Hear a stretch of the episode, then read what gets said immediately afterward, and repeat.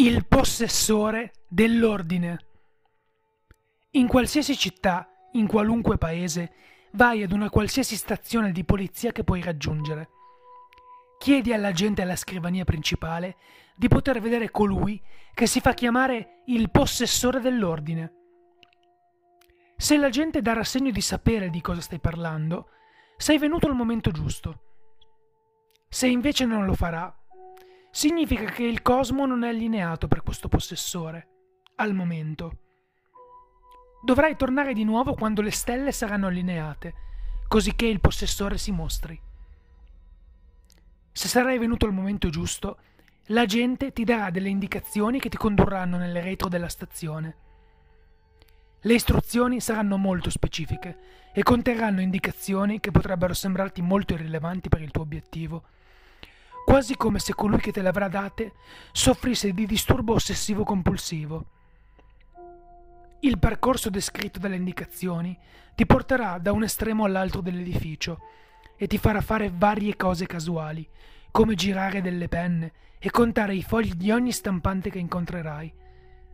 Ti consiglio di fare queste cose poiché, se non le facessi, irriteresti il possessore e affronteresti la furia del lungo braccio della legge. Dopo aver completato i vari compiti inutili e irritanti, ti ritroverai nel retro, nell'ufficio del capitano. Alla scrivania, al centro della stanza, siederà un uomo robusto e muscoloso, apparentemente di un'età intorno ai 35 anni.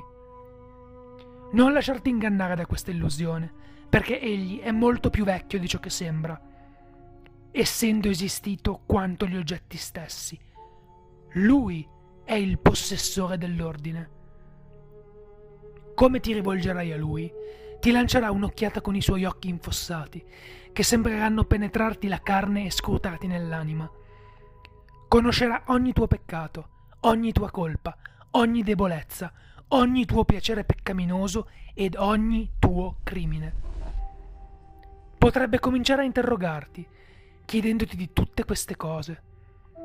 Se non lo farà, ti avrà giudicato troppo corrotto per poter possedere il suo oggetto e dovrai trovare il modo di lavarti dalle tue colpe o di nasconderle persino al possessore.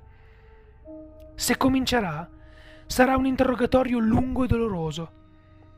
Verrai messo sotto una lampada estremamente calda, privato di cibo e acqua e sarai sottoposto a una raffica di domande e accuse così rapidamente che non sarai in grado di rispondere alla metà di esse ti chiederà di ogni torto che hai mai fatto e tu dovrai rispondere in modo veritiero, poiché lui già sa.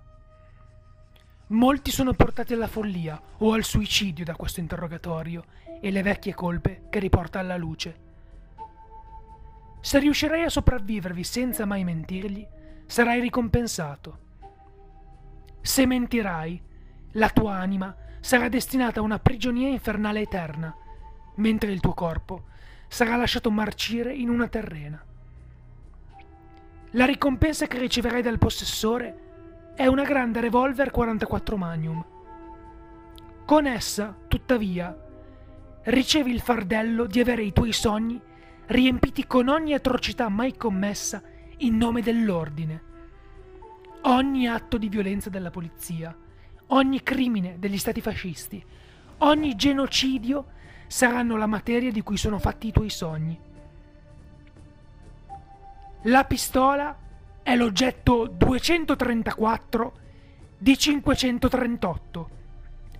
Ogni colpo sparato stroncherà un nemico, ma anche una vita innocente. Tale è il prezzo dell'ordine.